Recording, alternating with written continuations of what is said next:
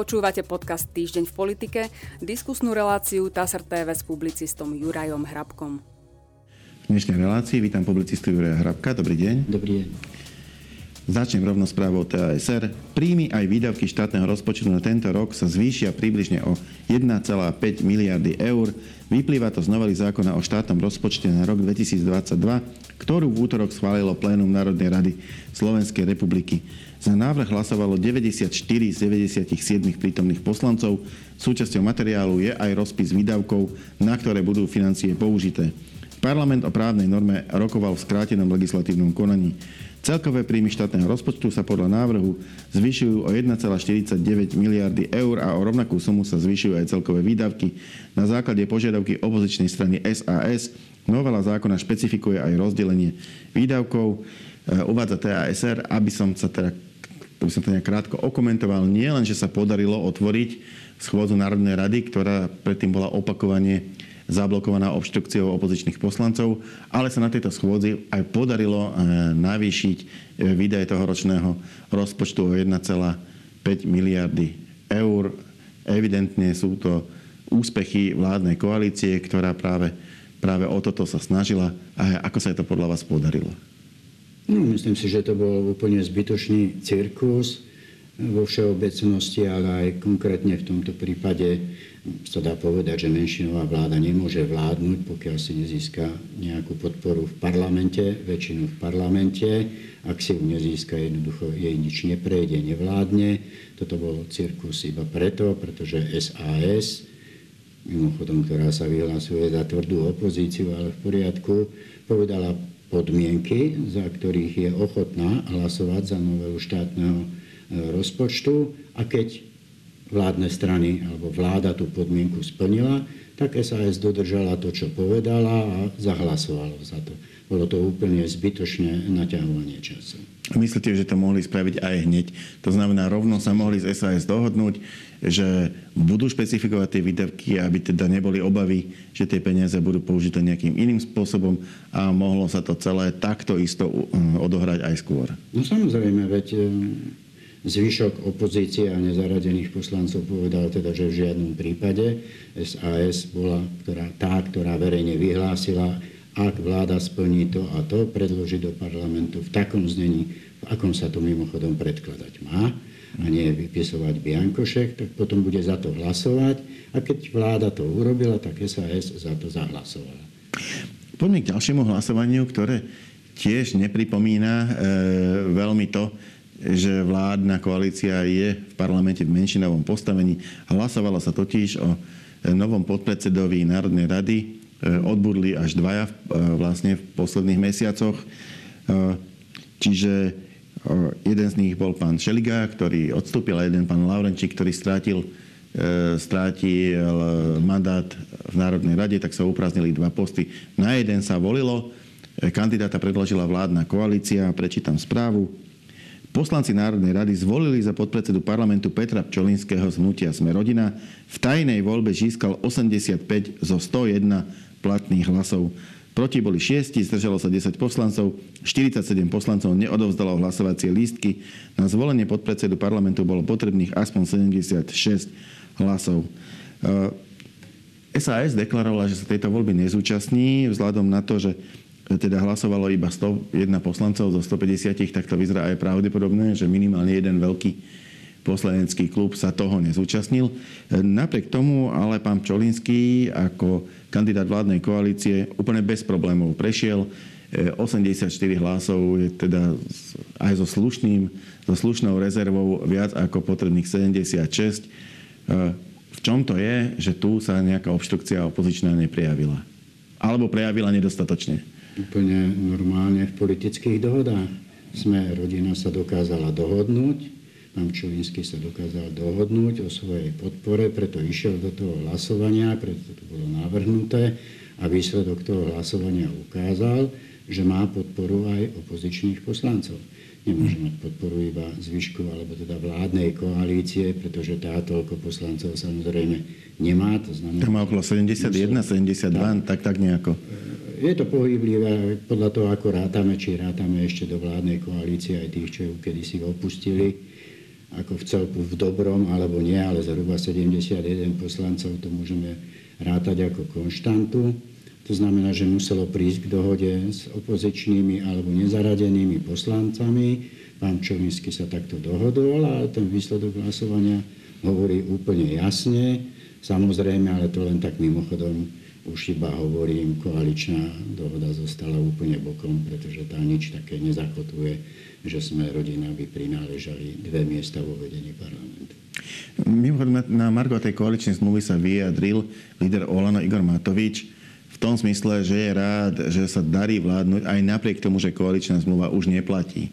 Čiže on, on, to povedal, on to povedal rovno, koaličná zmluva už neplatí, funguje sa na základe proste ad hoc dohôd, ale tie dohody sa podľa neho darí dodržiavať a preto, preto sa darí aj e, nejako pokračovať e, v tej parlamentnej činnosti. Tak povedal iba to, čo my tu hovoríme už rok pomaly, alebo koľko.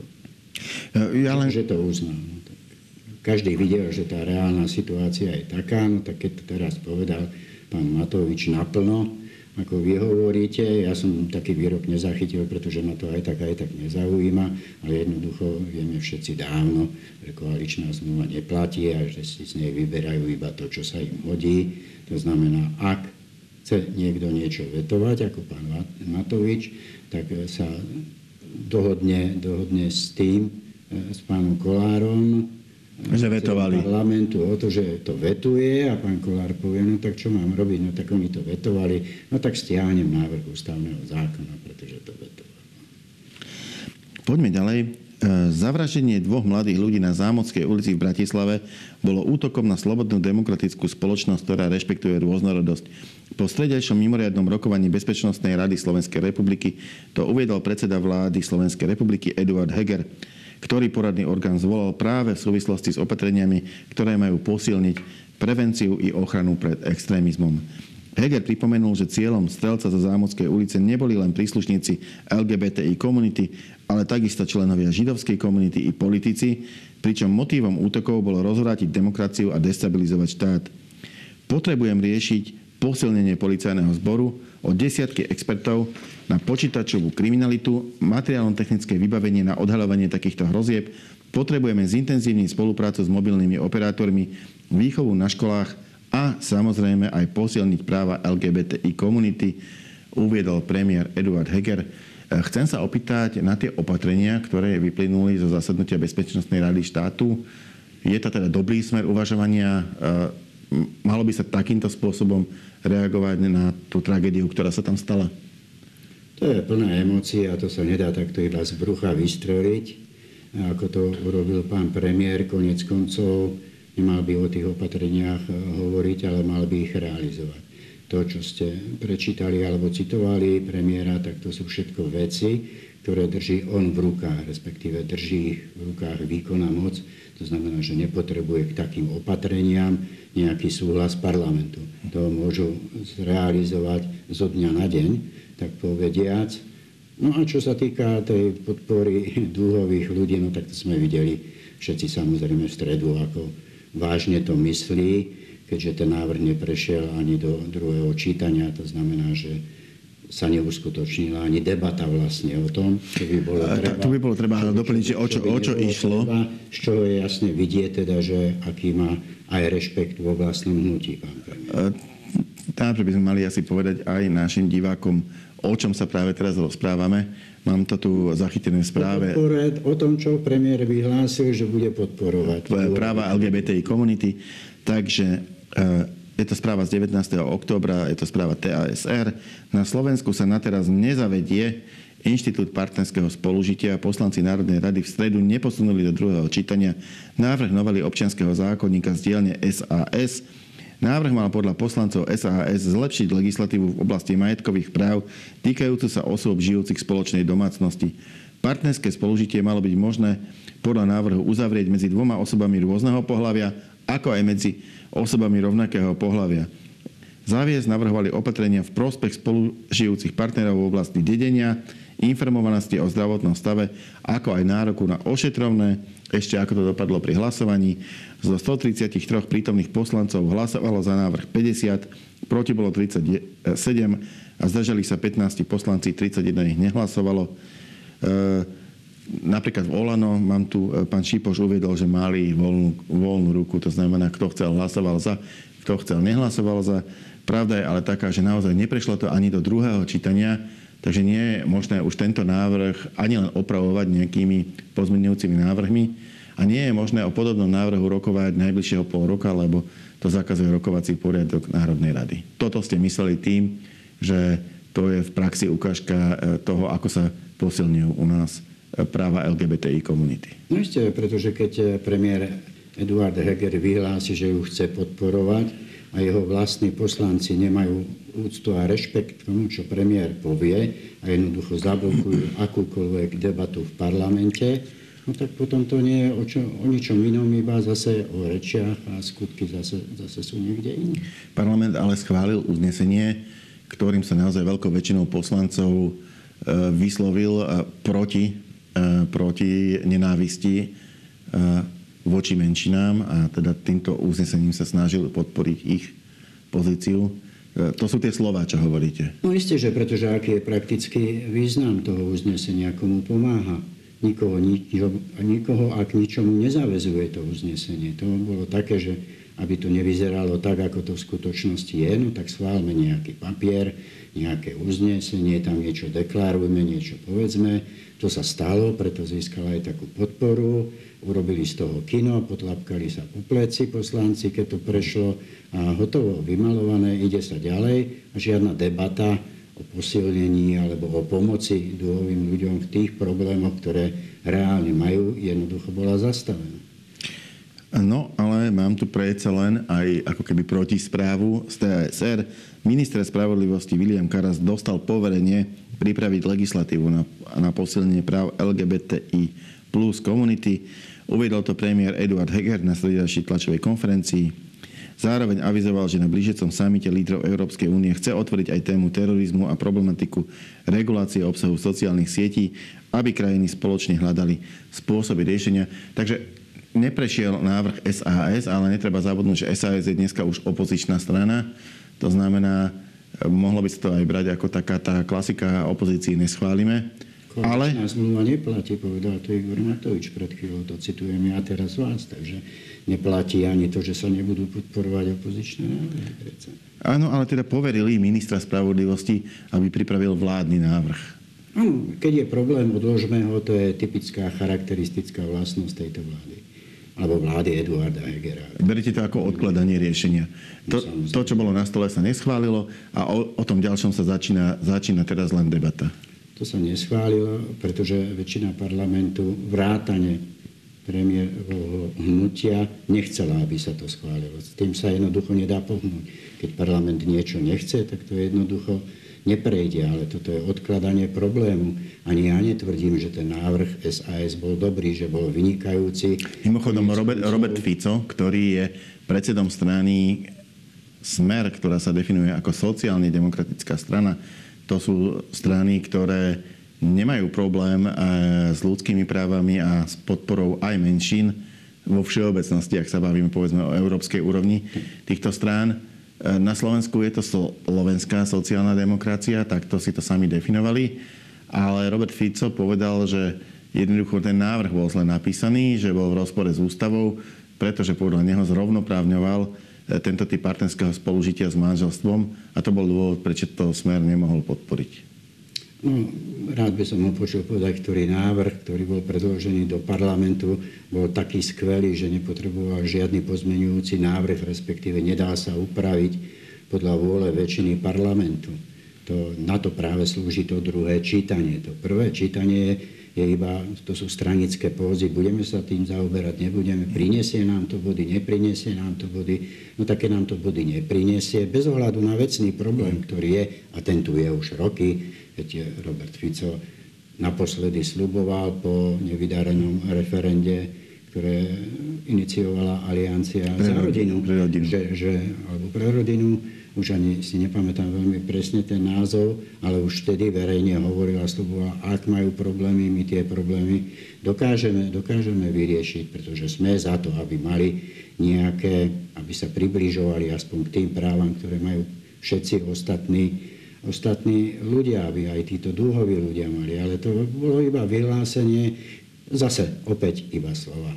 To znamená ešte raz, parlament sa nemieni týmto vôbec, za, vôbec zaoberať a dal to najavo práve tým hlasovaním, že ten návrh akokoľvek bol nedokonalý, ja opakujem, súhlasím s tým, že nebol ten návrh dobrý, ale ktorý návrh je dobrý. Dá sa vylepšiť v druhom čítaní. to príde, ale na to slúži práve to druhé čítanie, kde prichádzajú pozmenujúce návrhy. Dá sa vylepšiť, dá sa aj zvrzať ešte viacej, ako je ten návrh. Aj toho sme boli svetkami e, v parlamente častokrát, ale jednoducho na to je, aby sa s tým návrhom pracovalo, ale tu sa odmietli vôbec takým návrhom zaoberať, pracovať s ním, vylepšiť, s ním, vylepšiť ho, ergo odmietli akúkoľvek snahu a všetko to, čo deklarovali, vrátanie toho vyjadrenia, ktoré som spomínal, Roberta Fica, zmietli zo stola.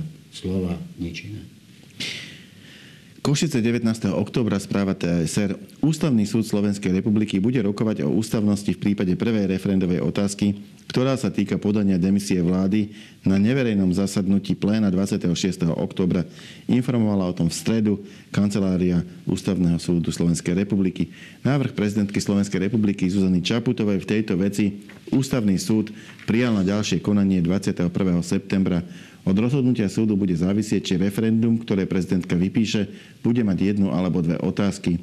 Ústavný súd má na prerokovanie 60 dní, lehota začína plynúť 13. septembra. Rozhodnúť má o súlade predmetu referenda s ústavou v rozsahu prvej otázky. To znamená 13. septembra, 13. oktobra do 13. novembra by mal rozhodnúť a čo potom. No, musíme počkať v prvom rade na to, ako, ako rozhodne ústavný súd, či tú prvú otázku pustí do referenda, alebo ju nepustí. To je jeho kompetencia. Keď povie, že prvá otázka nie je v súlade s ústavou, tak prezidentka nemôže také referendum vyhlásiť, teda s dvomi otázkami. Môže vyhlásiť iba s tou druhou otázkou, čo opakovane hovorí, že ho vyhlásila, ani nenapáda tú druhú otázku.